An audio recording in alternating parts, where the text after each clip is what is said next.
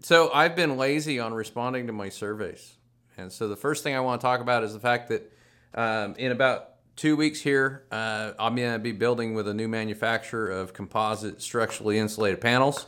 And at that point, we're going to get back to everybody. Uh, and you're probably seeing this because we're getting back to you and we're talking about what we're doing. We're going to be showing you some of the things we're building and how we're building them. Uh, but we're in full swing. Uh, we've got contracts and we've got builds going on, and we'd really like to hear from you again.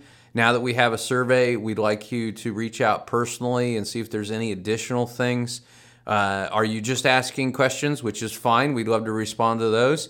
Uh, or are you interested in having a tiny home built for you in the short term? Because uh, we're only going to be building about 50 homes a year. That's the uh, total goal for Tiny House Tool at this point and uh, we've already filled up some of those slots. Uh, I'm building two new structures for myself because in the last year and a half, my family's fallen in love with the style of life, and my daughter uh, wants her own. So we're moving forward, and we'd love to have you with us or at least talking to us. And if you have any crazy ideas, uh, we'd love to hear from you because we don't know all the answers. And we want to keep learning and involving people and spending time and building new relationships. So reach out to us at uh, questions at tinyhousetool.com.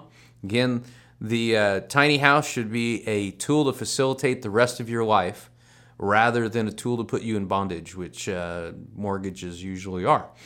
I'm Forrest. I want to hear from you and uh, have a great day.